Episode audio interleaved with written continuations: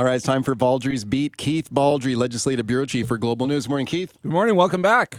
Thank you You very weren't much. here last week. Thank you very much. Took a little week off. It was a nice little, nice little break. Nice to have some time off. Yeah, it was. It was nice. We're now in Mexico. You've been down there, Mexico? Oh yeah, You, sometimes didn't you did, tell me you didn't you uh, I backpacked around. You yeah. hitchhiked through Mexico. Yeah, a uh, long time ago. But Yeah.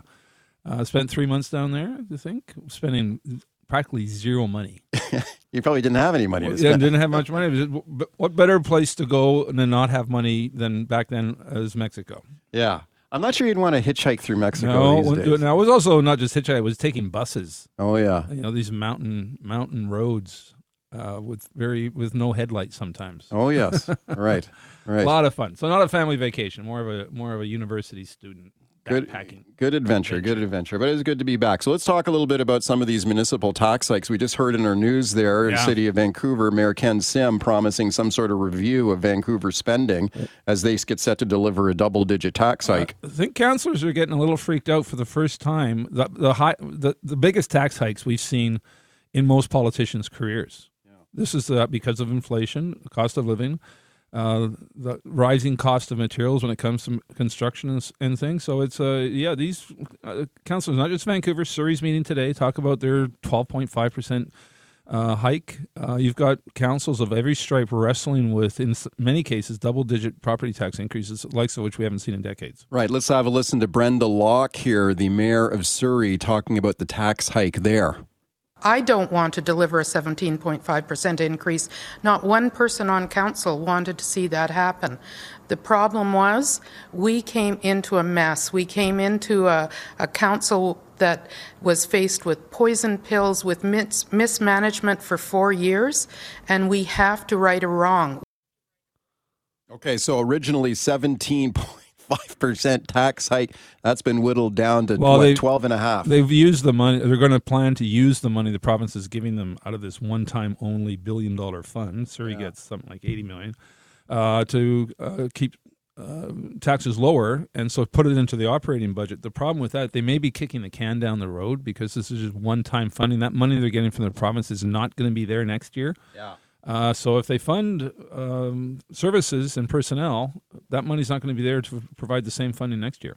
That's still a huge honking tax hike in Oh, yeah. Surrey, 12.5%. Twelve and a half percent, which means the price of uh, doing business is going to be higher because businesses are going to be paying considerably higher uh, taxes. That's going to be passed on to their customer. But again, Surrey's not alone. Vancouver's looking at double digit.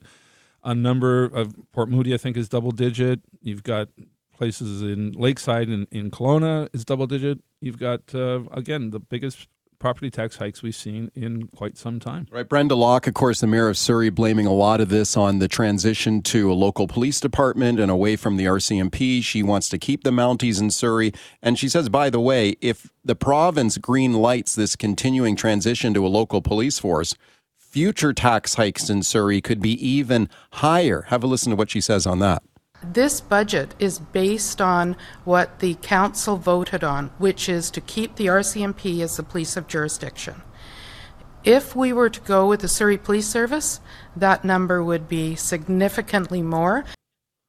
So we continue to wait for a decision on the Surrey police. Yeah, it's going to come soon. So I would say within a month we're going to get a decision from the province. It's a cla- we've talked about it many times. It's uh, it's a classic dilemma I think for the government. On the one hand, you've got just recently the Nova Scotia shooting inquiry report, devastating for the RCMP, saying it's a broken culture. It has to be fixed from top to bottom.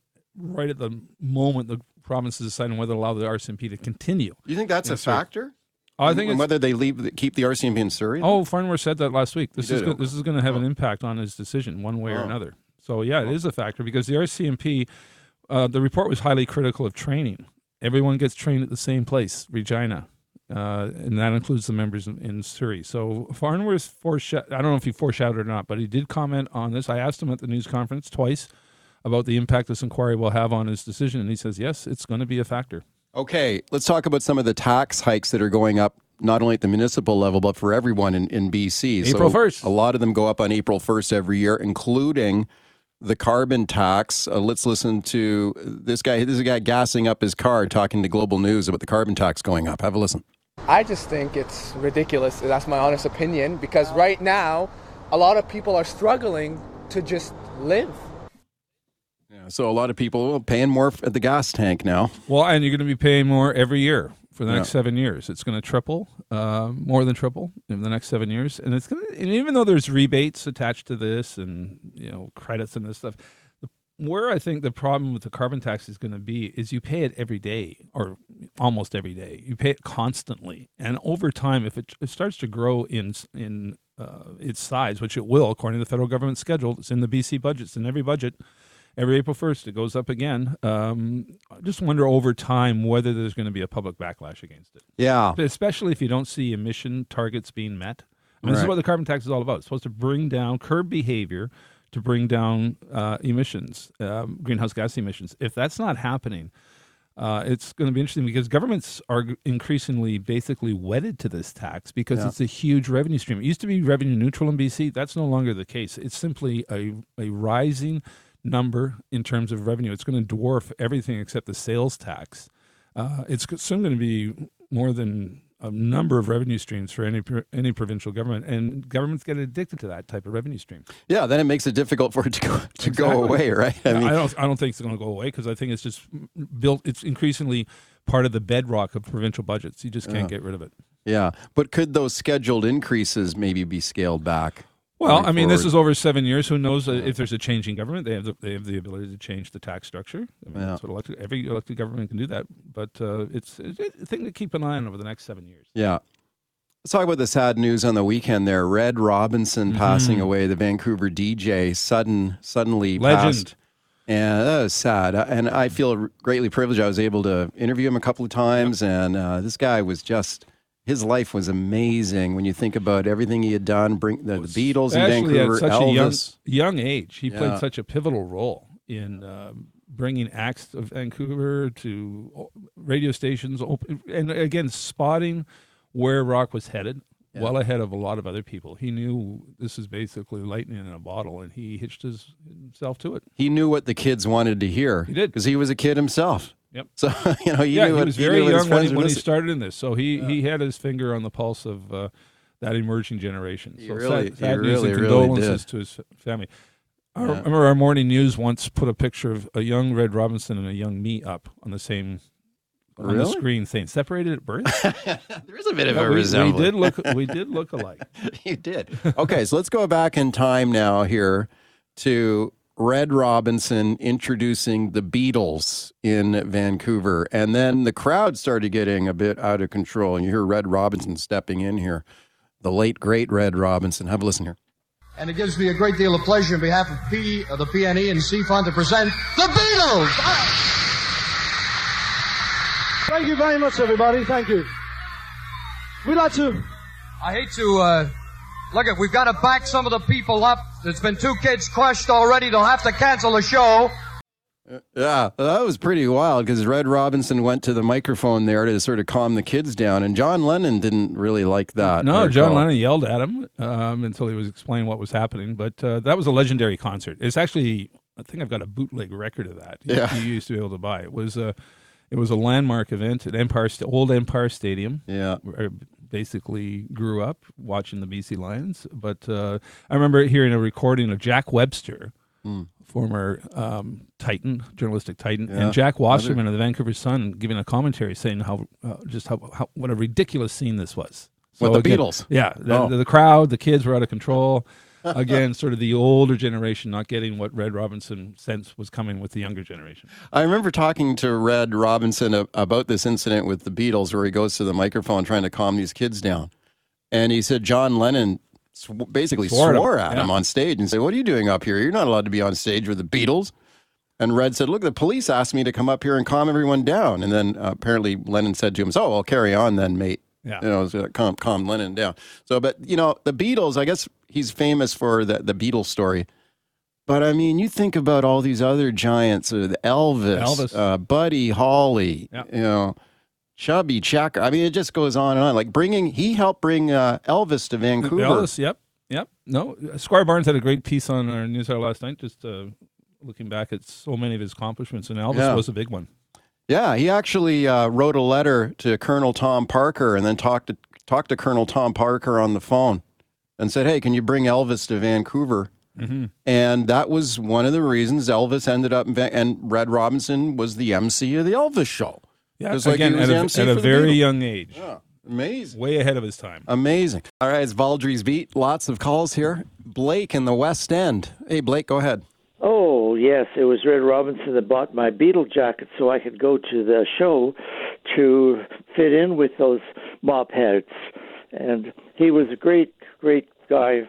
And he's, he, when he needed a record, this is later on, he couldn't find it, he'd phone me. He was a great, great fan of Roy Orbison also. And I don't Oh, know yeah. whether you folks know, he came out with a book a few years ago called Red Robinson, The Last DJ. Yeah. Yep. Great book. Yep. Uh, sad to see him go.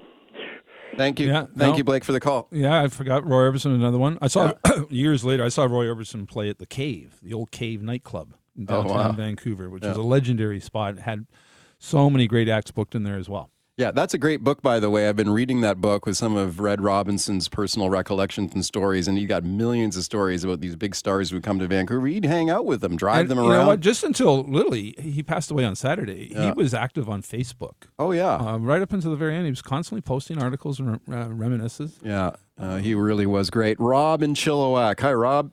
Hi, good morning, guys. How are you today? I uh, I just want to wait. First of all, just a quick blurb on the carbon tax.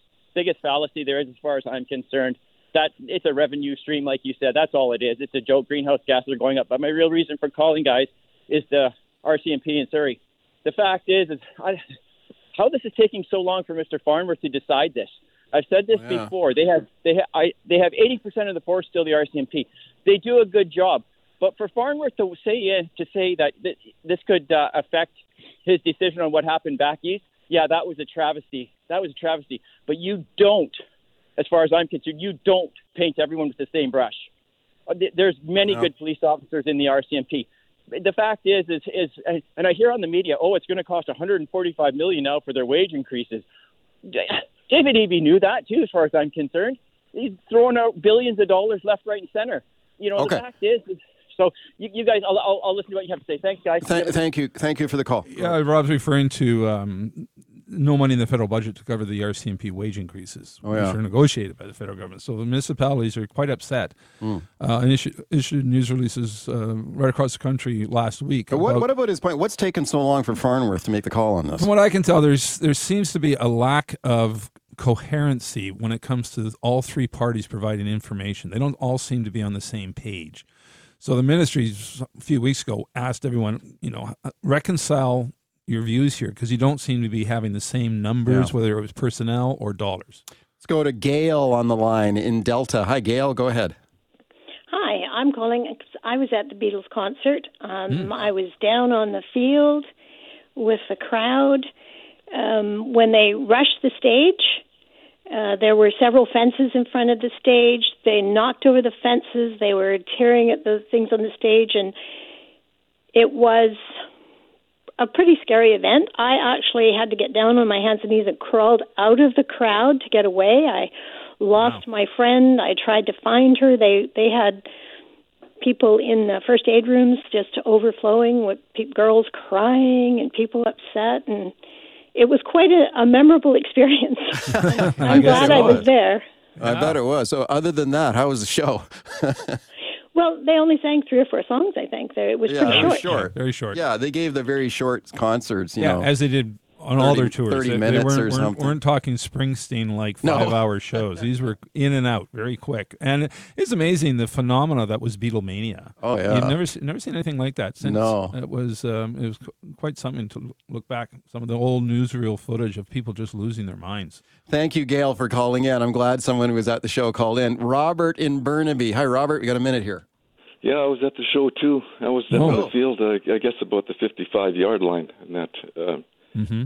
And uh, I saw the show down there too. And it was, um, I was 11 years old. It was Wow. pandemonium. I could hardly see over the heads of people because they're, you know, people older than me, you know, 15, 16. So I'd kind of look around, and mostly I was seeing lights and that, but I was experiencing all the, you know, all the, head, the- the lights, could the you hear them lights play- and that. could you hear the Mom- Beatles Mom playing? was pretty upset though. You know. Did you hear the Beatles playing over all the screaming? I heard the Beatles screaming. Uh, Mom let me in. You know, I was, uh, dr- you know, we were at the roller coaster, and uh, I I said no, I got to stay, mom. I just got to stay. And then when she she heard all the uh, the reports at home, at back, you know, in, in uh, Brentwood area we live here. Anyways, but she she heard the reports from uh, on the radio. Norm Grohmann and a couple of other people, I guess, were on radio.